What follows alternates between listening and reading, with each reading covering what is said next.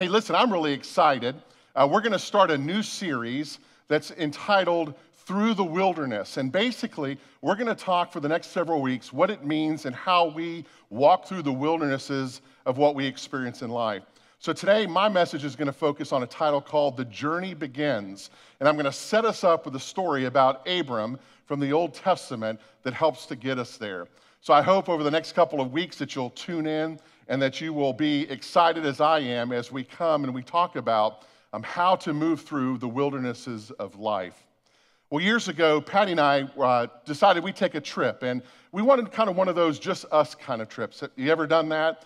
Uh, it was kind of a spur of the moment opportunity. We, we did that. And uh, we went ahead and we booked our air flights. Now, we, we picked one of those airlines where you don't actually have a guaranteed seat or you can't pick your seat. You know, I wasn't willing to pay the 25 bucks to get that upgrade. You know, I'm, I'm cheap, okay? So, so when we got there to line, our letter was like at the end, and we had to wait till literally everybody else boarded the plane. And by the time we got on, um, we realized that there were no two seats together on this aircraft. So we kind of just said to each other, Patty took a seat in aisle 15, and I was way in the back at aisle 35. And we just looked at each other and said, Well, I'll see you in Florida. Well, I was uh, really hoping because it had been a, a great trip and we had done a lot of things, but it was a little exhausting. And I was just kind of hoping that I could just like a overstuffed potato just sit in my seat and, and just kind of chill a little bit and not have to worry about talking to anybody or doing anything. And well, that didn't happen. I sat down in that row and, and I was kind of hoping the guy next to me would just kind of ignore me, but, but that didn't happen either. And he asked me a question. He said, Well, are you coming or going?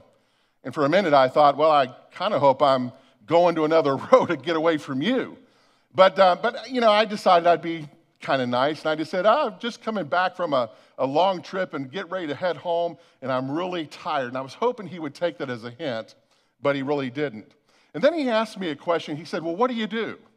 Now, folks, let me tell you, when someone asks me that question, what do you want to do? If I'm honest with them and I tell them what I do, it's usually a showstopper.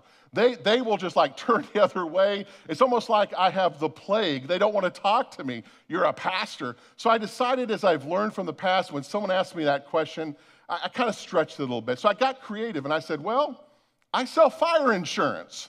And uh, so the guy looked at me and smiled as he was striking a match. Not really, you can't do that on planes anymore. But uh, so he looks at me and he says, Oh, well, I, I sell RVs. And I don't know why, but at that moment, I kind of saw Clark Griswold's cousin Eddie's face come into my mind. I'm going like, oh no, I'm sitting next to cousin Eddie and his RV. And then I kind of started feeling bad. And I'm thinking, you know, this guy's being truthful. He told me what he does. I need to come clean. So I looked back at him and I said, You know, a little bit earlier I was stretching a little bit, just trying to be funny, but in reality, I'm a pastor. And I thought as he was looking at me, I just thought, okay, here it goes. Uh, I'm going to be that guy with a plague. He's not going to talk to me. And he looked at me and something changed. He said, Oh, really? He said, You really are that. He said, That's great, but I'm not really into that God thing. And I looked at him and I thought, Hmm, not into that God thing. So now all of a sudden, the one guy I wanted to avoid on the aircraft had my full attention. And I decided that I needed to spend some time with him and to kind of walk through some of the, the things that, that he was sharing with me. I said, You're not into the God thing. Is that true? And he said, Yeah, really, that, that's true.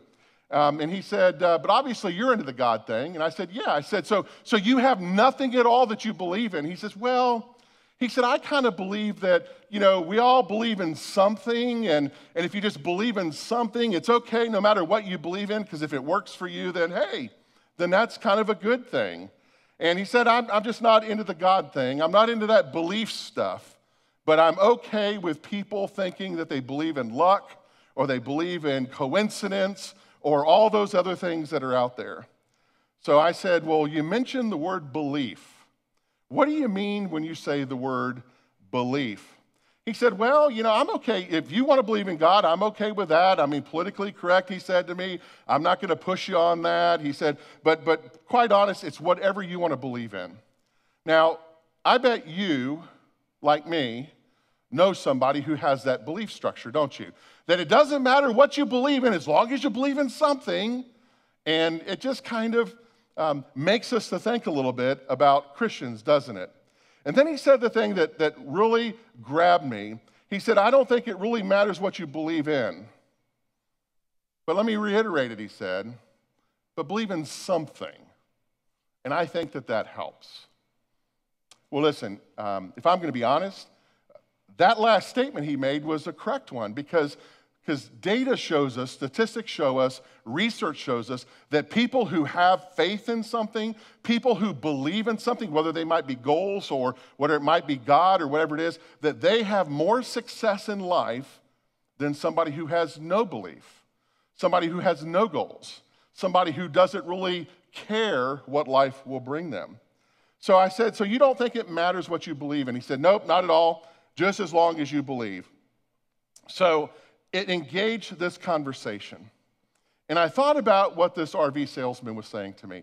I, I, thought that, hey, it's, it's, it's not that belief will make a way. I agree with that. Belief doesn't make the way, but God makes the way. And I said there's a huge difference in saying you believe in something and it making a way in your life than actually understanding and trusting that God makes a way in your life. It's a belief of, of, in faith that moves us towards something, isn't it? It's a belief in faith that moves us kind of out of our safety zone, our belief structure, our thoughts, and moves us closer into the grip of God. It's, it's believing in something that moves us in that way. And I truly believe that it is our faith that is the first step that engages us into that conversation with God. And it is faith in God that brings us closer. So I said a little bit earlier about the story of Abram. Uh, well, we're going to go to that story, and I'm going to take you to Genesis chapter 12, and I'm going to read to you a little bit out of verses 1 and 2. Here's what it said The Lord said to Abram, Leave your country, leave your relatives, leave your father's home, and go to the land that I'm going to show you. Now, think about the implications of that. Somebody says to you, Leave everything that you know Leave your job, leave your house, leave your family, leave your parents, leave all your friends, and just go where I'm telling you to go. I mean, you know, what we don't know in this story is really what Sarah, his wife's thoughts were when he came home and said, Pack your bags, we're moving. We don't know that part of the story, but we know that um, God says to Abram, I'll give you many descendants, and they will become a great nation, and I will bless you, and I will make your name famous so that you will be a blessing. You see, Abraham has no idea where he's going. He can't fathom at all where he's going. God just says, I'm sending you off to a land. But here's what Abraham does know he knows that he doesn't know where he's going, but he knows that God knows where he's going. And that's the big difference as what I want to look at here. He, he didn't just believe that he was going to just jump into his RV and, and drive across the vast lands of the desert and ultimately end up at some destination. What he knew was that God knew where he was sending him. And because God knew where God was sending Abraham, Abraham was willing to go because he knew of the promises that had come from God. Abraham knew who he was following. Now, centuries later, the writer of Hebrews puts it this way It was faith that made Abraham obey when God called him to get to a country which God had promised to give him. So there's that faith component. It was faith that made Abraham believe uh, and trust. And then he left his own country, the writer says, without knowing where he was going. For Abraham was waiting for the city which God has designed and built, the city of what? Permanent foundations. God knew. So, what the RV guy said to me on the plane wasn't foreign to me at all. Well, you know, just believe in something. I hear that all the time and I'm sure you do too. But the problem in life is, is that we all, in some situations, realize that we've come to the end of our ability to find our way. We come to the end of our ability to provide fully for ourselves. We come to the end of our ability to provide enough security to make us feel that, that we have no more worries. We realize in our own inability that we cannot move forward without the help of God. And it's not just the belief in that, but it's the trust of the one who knows. You see, we need someone um, on the other end of, of the expression of faith. We need help in someone showing us what the next step is. We need help and someone to, to provide for us the key that will unlock the door that we're trying to get into. We need someone greater than ourselves to tell us what to do because in reality, we don't know what to do. So, one of the biggest oxymorons, I think, uh, of terms that come that we come to understand in our life is a self made man and a self made woman. None of us are self made. You did not create yourself. I didn't create me. God created us. So we are never self made persons. And the psalmist proclaims these words that it is God who has made us and not we ourselves. And goes on to say that we are the sheep of God's pasture. And, and with that is that as God is our shepherd and we are the sheep, that, that we are supposed to not make our own way but that we know that God has made the way, and that our calling is to trust that we ourselves do not have the direction, the strength, the energy, the capabilities, but it is from God that we have all of those things and then some, and God moves us in our way.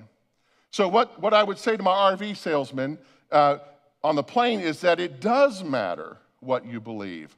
Not only does it matter in what you believe, but I would look at him again and I would say it matters in whom you believe. In whom you believe. And when we put our faith and trust in God, what we've done is we've done the one thing that we can as humans to accomplish the superhuman thing.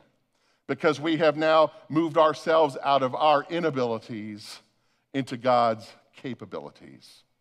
The message of the psalmist, along with testimonies of, of many who go before us, is this. When we begin to find our way through the wilderness of life, when we realize that we are not God, how do we get through the wilderness of life? The moment we recognize that we are not God. And we recognize that, that we, are, we are not limitless, that we have limits, that we have ways in which stop us from moving forward in all of those things and we understand the truth that no, no matter how smart we think we are, that none of us has the ability to figure out everything in life, that God is the one who does that. But we also have to remember, secondly, because God is the one who created us, that God has created us to live life with joy and with purpose and with direction and with success that God places before us a life filled with those things and encourages us and leads us to find that path. Well, it sounds great, right? Hey, God leads it and God puts it out there, so let's just go do that. Well, it's not as easy as we think because we have to answer the question what do I need to do or what do I need to know to do that? The sad truth is that that a lot of us do two things. The first thing that we do is we do the same thing over again. We, we recognize as we're trying something that it's not working, so we fall into the trap of just trying it again. Uh, years ago, someone said that's the definition of insanity trying the same thing over and over and over again, expecting a different result. So we just try those same things. We, we try harder to make our relationships work. We try harder to make our careers open the paths to, to help us to move ahead. We try harder to beat that, that, that habit or that addiction that plagues us. We try, we try, we try, only to find out that life is difficult and more difficult, and that even with the most sincerest of hearts, we can't do it on our own. People in a difficult relationship, uh, after a blowout fight, you know, they, they think, well, if I just if I just go and, and, and let that person abuse me, or if I just go and let that person talk that way to me, or or treat me that way, if I just if I just let them do that, maybe this will work after all. And we find the same thing over and over and over again. Here's the, here's the second thing we do. So, so we, we keep doing the same thing over and over. And the second thing is, is at some point we, we come to realize that we're just tired. We're tired of trying the same thing over and over and over. And guess what we do? We don't do anything. We just kind of just stop and, and we stop trying altogether. We, we, we get tired and we give up and we say things like, I'll never get out of depression, or I'll never be able to get back to a healthy life, or I'll never find that one person that will love me that I'm searching for in life. And we begin to build that self defeatist attitude. But here's the truth the truth is that with stepping out of ourselves and into God's leading, when we are at wits' end, we begin the journey in God's hope. So we remove ourselves from this temptation of wanting to control everything, of wanting to make sure that we place everything in its proper way.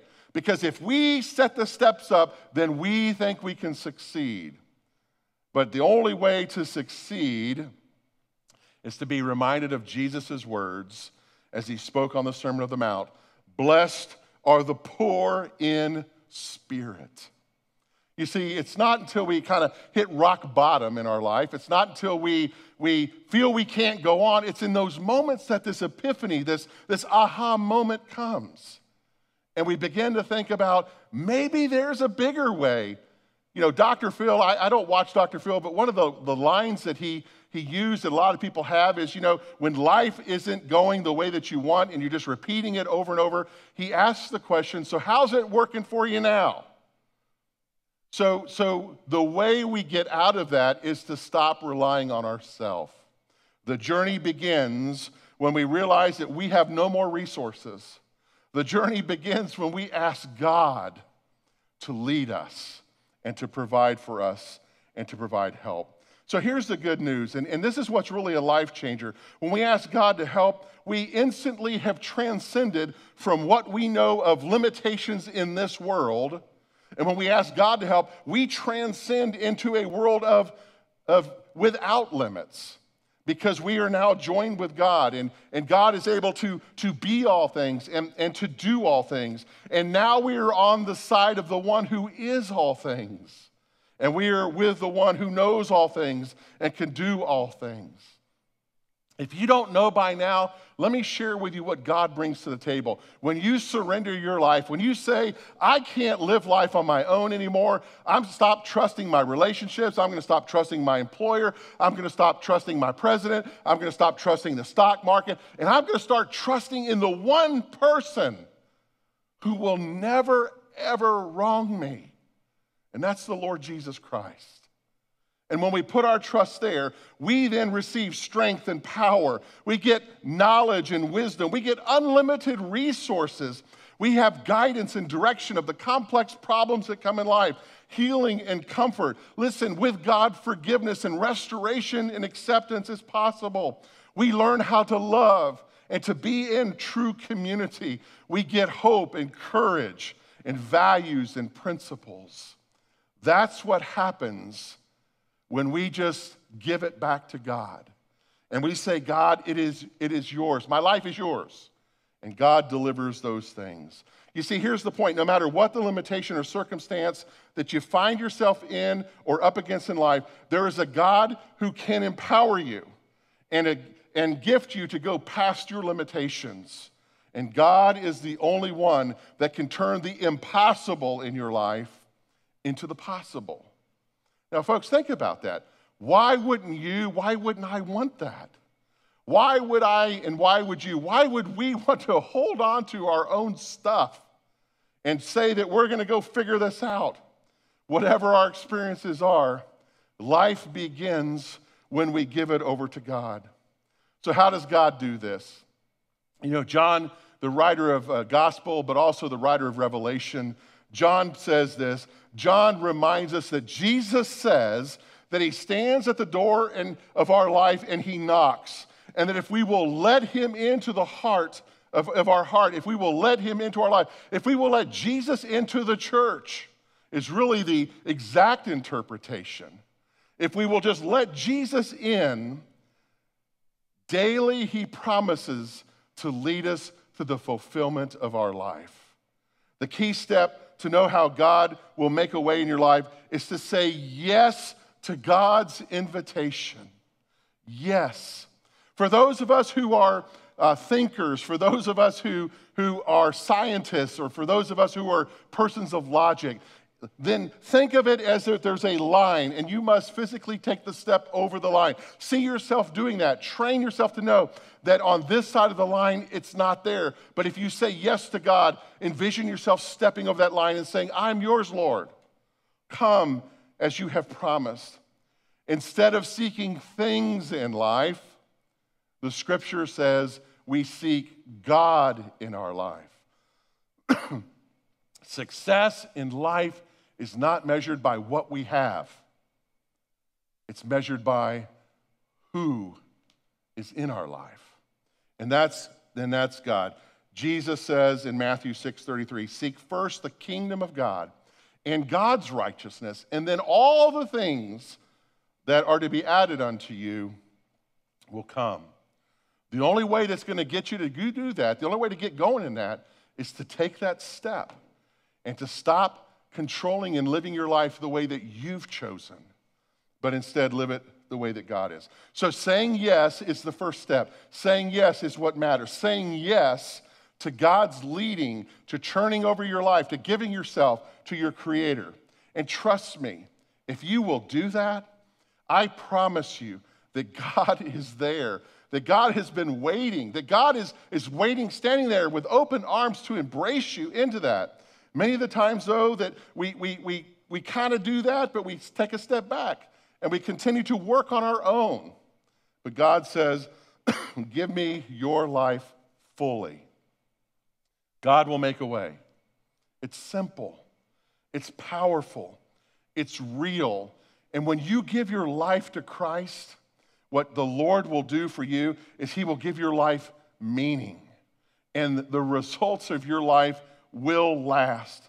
Because when you connect with God and you walk in His ways, a whole new world can open up. And trust me, as I'm looking at you right now, the journey begins. Just say yes.